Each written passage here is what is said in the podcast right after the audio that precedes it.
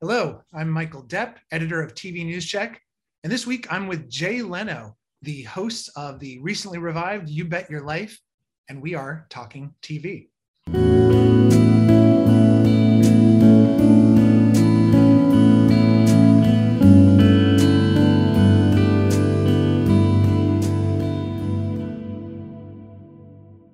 Talking TV is made possible by Making the Media, a podcast from Avid exploring the forces that shape the media, news, and entertainment business. The latest episode focuses on education as schools, colleges, and universities get set to resume after the summer break. Host Craig Wilson speaks to Tom Rooms from Thomas More University in Belgium about the challenges facing new students entering the job market, how the university tries to innovate to stay ahead of trends, and how they are training journalists to work in a transmedia world. Making the Media is available on Spotify, Google Podcasts, Anchor FM, and other podcast platforms. Hello, Talking TV watchers and listeners. We want to hear from you. What subjects inside of the industry do you want to hear about? Who do you want to see in the guest chair? What are the most essential things that we should be talking about when we talk TV? If you're a media executive, manager, or professional in the C-suite, whether you're in the newsroom or the sales office, we want your ideas. And if it's a really good one, we have a gift for you, a free conference pass to the NAB show from October 9th through 13th in Las Vegas. All you have to do is email me, Michael Depp, the editor of TV News Check and host of Talking TV, at mcdepp@newscheckmedia.com. You can see it here on your screen and share your thoughts, your best ideas. If they are really good, we're going to give you a conference pass to the NAB show, and I hope to see you there. Hello, Jay. Welcome. Hey, thanks for having me on. I appreciate it. Well, I appreciate you being here to talk about your revival of You Bet Your Life, which is a game show going back all the way to 1947 with Groucho Marx. Actually, it goes back further than that. It was a radio show before that. I think it started in 39. So wow. There's a mystery there. And some revivals. This is not the first. There was Buddy Hackett and Bill Cosby, I think, down the road. Yeah, what happened with Cosby? I got to see what went on. Some kind of mix-up or something. We'll find out more. I'll find out later. Let us know. Please come back to us on that. So then now you're involved with this new iteration from Fox First Run. Tell me, how did you come to be attached with this project? Well, I was looking for something to do. It's a show I always liked. You know, jaywalking, which you used to do on the Tonight Show, is really an offset of watching Groucho when I was a kid, because he would just talk to people, and the conversation rarely had anything to do with what the show was about. And then it'd be, all right, let's play the game. So jaywalking is really just kind of like You Bet Your Life without the game part of it. And I learned from doing that almost everybody has something funny. Sometimes they're funny because they're so boring. Sometimes they're funny because they're so obnoxious. And sometimes they're funny just because they're funny. But almost, when we did jaywalking, we did it for 22 years. We did it probably 2 or 3 times a week sometimes. And never did once we have a situation of, oh, you humiliated me, I look stupid. People always felt they were in on the joke and they had fun with it.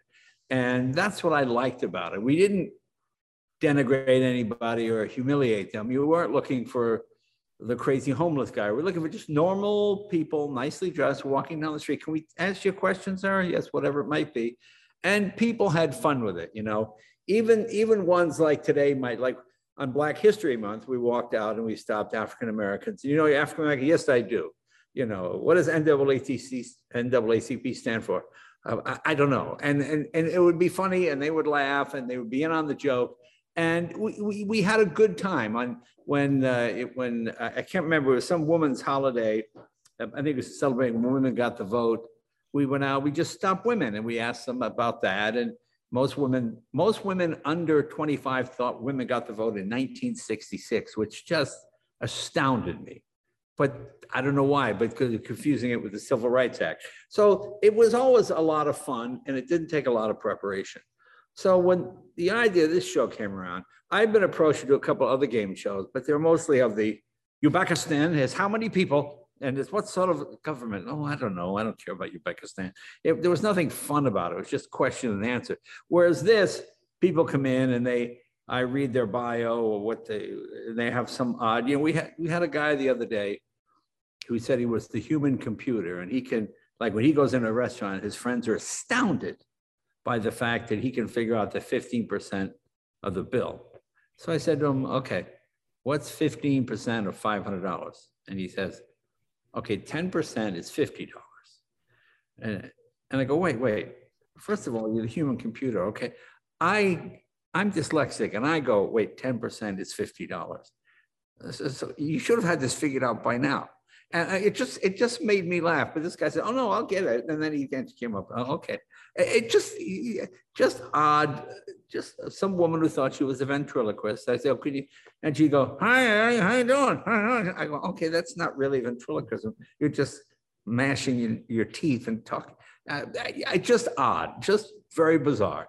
And it's just interesting. And you realize everybody, I think, has one story. We had a guy who looked like Santa Claus, and he was Santa Claus at Christmas. I said, what do you do when you're not Santa Claus? He goes, I'm a stripper. I go, really? I said, do the parents know? Have you ever been recognized as Santa Claus? I mean, some woman brings her child, and she was at the bachelor party. He goes, no, I haven't had that happen. I said, well, do you think it'll happen now? He goes, no, I never thought about that. I go, yeah, you gotta think ahead, Right. You might lose your Santa Claus gig if people know you're, and you just, and then, okay, ready to play the game, and then you play the game, and they can win or lose, whatever it might be. So that's what I liked about it. I asked who owned it and who owned the rights to it, and any interest in bringing it back, and they all said yes, and we said okay, and we started doing it, and that's pretty much it. So for people who don't know how you actually play the game, can you just paint a brief picture? Okay, you and I would talk, and then we okay, and then I would say, ready to play the game? Okay, I'm going to ask you 5 questions. Question number 5 is a double or nothing question. You can win up to $5,000. You just say the secret word, you get $500. And then you just. And then you have 2 strangers who don't meet until they walk out there for the first time. This is my favorite part of the show. I love the diversity angle of it because we have, most game shows that tape in California tend to use contestants from probably 30 miles away from the studio, apparently. There's enough people here. But there's a certain blasé that comes with living in Los Angeles and television. So we started a year ago sending out feelers. If you'd like to be on TV, you like to be on this game show, we'll fly you in and put you up in a hotel and all that kind of stuff, give you per diem. And we got folks from the Bayou, folks from Maine, Connecticut. We had a guy the other day that really made me laugh. He was about 65 years old. He was the attendant at the town dump in North Carolina. And I just love the fact that he called it the dump. I see here in LA, that would be, the organic recycling, something. But he just called it the dump, Old white guy, we pair him up with a young woman, African-American woman. And the topic was TV shows in the 90s. And Sister Sister was one of the shows. You remember that show? It was vaguely. Mm-hmm. I think kind of an African-American cast. And the old white goes, oh, the song. And he knew every answer. He knew every person. He goes, I love that show. It's my favorite show. And it was just very funny because it was sort of a juxtaposition. And the young African-American woman was saying, how do you know this show? He goes, oh, I love that show. And do you remember so-and-so who played so-and-so? And she goes, yeah, kind of. Okay, blah, blah, blah. And they hit it off and they had a great time.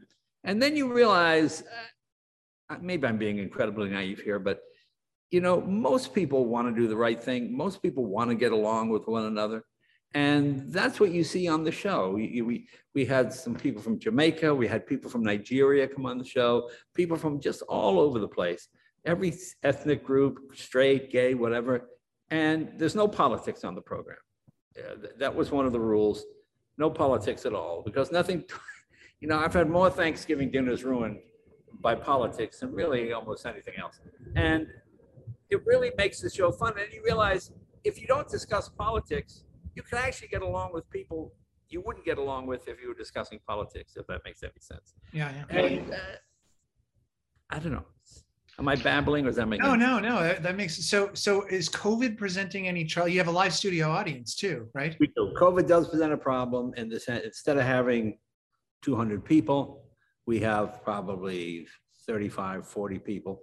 They've all been vaccinated. They have to have the card. They have to have all the, you got to wear a mask. You got to do all that. That makes it a little tricky, but not impossible. How does that feel for you as the host? Does it make it feel weird a little bit? Well, you know, as a comedian, I played just horrible strip joints, army bases, outside, you know, Afghanistan, Barger Mafra, they're dropping bomb, you're telling jokes. So you kind of get used to those kind of things. So it's just another thing in the way, and you work around it. You know, I don't, you tell me what the circumstances are and we'll try to make it work. That's basically the attitude. You can't throw your hand, well, I can't work under these conditions. I'm an artist, you know. It's, comedy is not that kind of thing. You just sort of make do with what you have. And actually it's good. You know, the people are so anxious to get out and have some fun, win some money, that it's okay. I mean, it's a hindrance, but it's not impossible. And this show brings you back with Kevin Eubanks, reunites you. Yeah, that's great fun. I love working with Kev. You know, Kev is probably one of the greatest jazz guitarists in the world. And he was in the band at the Tonight Show, and he was the guy I would always go to. And I remember one night I was doing the monologue, and Kev said, Jay, that joke wasn't funny. I go, Kev, I'm working. You know, and people thought this was so funny. And I said, Kev, just follow your instinct. If you want to interrupt me, go ahead. Okay. And then we sort of got a riff going. And then I would always hear his voice behind the funnier headlines. Kev, here's one. And I would say it, you know. And so I thought he would be a good guy to do this show with. And it works out perfectly. He plays sort of the George Fenneman role, if you remember the old Groucho. I go, Kev, who've you got today? Jay, I got two people. One's of this and one's of this. And they're going to meet here. And okay, let's bring them out. And we go back. And then Kev will sometimes interject and ask a question or comment or whatever it might be. But it works really, really well. I feel really good about this. Have you seen any of the test shows or anything? Have they sent you anything? I saw about a minute. So not enough to get a flavor. Okay. That makes sense. Yeah. So are you bringing any bits over from the Tonight Show? Anything carrying? Yeah, I mean, obviously headlines. I enjoy that. Those are non-political because we're doing 180 shows in 12 weeks. Topicality is really not a luxury we can do, which is fine because topical jokes don't really have any sort of shelf life. So headlines, comedy bits, funny tapes. The monologue is maybe 2.5, 3 minutes. We try to keep it moving fast. You know, I think one of the big mistakes of strip shows like this, especially comedy shows, the sketches just go on too long because they're looking for an ending. The opening joke is funny, and then you go, God, how long is this sketch, you know? Whereas this, we keep it real short, 2.5 minutes, boom, and then we start the game, and then you're kind of rolling, you know? Yeah, yeah. I just, a couple of other things I want to ask you. Yeah. First of all, this COVID period of a year and a half, how's it been for you? Look, I'm lucky. This happened at the end of my career, not the beginning. At the beginning, it would have been devastating. I mean, I feel so sad for young comics, young musicians, because when I came to town, you could be a waiter or a waitress, or you could stand up in a club and pass the hat and make $6 or $8 or buy lunch or dinner or whatever it might be.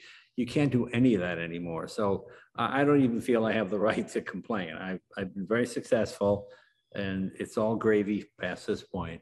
So yeah, it's tricky. I mean, I'm working tonight, I'm working tomorrow, I'm working next time. There are a couple of clubs here in town that I've been doing, and I enjoy doing that and talking with young performers, young comedians, and getting back on the road. I mean, I did a lot of Zoom shows, a lot of corporate shows during the COVID period. It's like, never explain, never complain. You know, your job is to tell jokes and have fun and entertain people. So to kind of bitch and moan about, oh, woe is me. No, I can't do that. I've been very fortunate. I've been very lucky. So it's an inconvenience, and it's awkward, but it's not nearly as bad as it is for just somebody who's halfway through a screenplay that the studios were going to buy, or a TV show that was just starting development and then it stopped. I mean, I really feel for those folks. It's really terrible. So for me to complain that, oh gosh, I didn't get something. Yeah, no, it's not right. Right. And just lastly, I got to ask you, go ahead. With everything going on in the world, and do you miss being behind the Tonight Show desk? Would you want to be hosting right now amid everything that's happening? Well, you know, when times are serious, you do silly jokes. When times are silly, you do serious jokes. If I say that right, I'm dyslexic. And you know, people always said, "Oh, when Trump is president, it's going to be great for you." No, it's not. It's really worse when you don't like the people you're making fun of. When you have a certain affection for them, you know. With President Bush, I could go, I don't think President Bush quite understands this. And then you do the joke and people start to snicker and you get the laugh going, you know. With Trump, it's such a, it was such a divisive period. It's either love or hate. And you're always going to lose half the audience no matter what you do. This show has been sold in just about 100% of the markets, 98%, 90, something like that. Mainly on the premise of no politics. We're not going to make fun of Biden, not going to make fun of Trump. We don't even go there. It's just about people and everyday life. And that's what seemed to sell it. That's what seemed to be a huge stuff. Because every station owner you talk to goes, I got this show, but it's starring so-and-so. And they're for or against or left or right, or whatever it might be. And they're always losing half the audience. So the idea here is just plain old escapist television. It's silly. It's fun. It moves quickly. Everybody seems to have a good time. And we just have some interesting pairings. You know, we had this huge guy. He's about 6'5", 6'6", African-American guy. And he was teamed up with this 75-year-old lady. And they were so excited. He picked her up like she was a Raggedy Andy doll. He's going like this with her. And he's going, hey, hey, hey. And the two of them are having the time. She's laughing and slapping him on the back. And they were having a lot of, it's just fun. It's just fun to see people just having fun, having a good time. Even when they lose, the most you can win on the show is $5,000. That's not going to change anybody's life. It might change your week or your month, but it's not going to change your whole life. So it's not like, oh my gosh, I went double or nothing and lost $250,000. You know, it's not like that. So you win a few bucks, you have some fun. That's basically what it is. That sounds great. Sounds like good fun. So I hope so. I think so. I feel real good about it. I mean, I'm pretty much a realist. I don't have laugh here. I don't think everything you do is funny. So I like to kind of watch you all. But the reactions that we get, you know, we had a bunch of station owners in the other day, and the guy said to me, "I usually get to come to these things for 10 minutes, but I stayed for 3 shows. This was fun. I liked it." I said, "Oh, thanks. Well, thanks for buying the show." Blah blah. You know. So yeah, I feel good about it. I think it'll be. I think it'll do well. Yeah. Well, it sounds like you're having a good time with it. So. Good to see this revival coming around. Look forward to watching it. And thank you so much, Jay Leno, for being here today. Well, thanks. A new episode of Talking TV is available most Fridays on tvnewscheck.com. You can also listen and subscribe on YouTube, Apple Podcast, Google Podcast, and Spotify. Talking TV is edited by Alyssa Wesley. The music is by Andrew Melinda. And it's produced and hosted by me, Michael Depp. Talking TV is a production of TV News Check.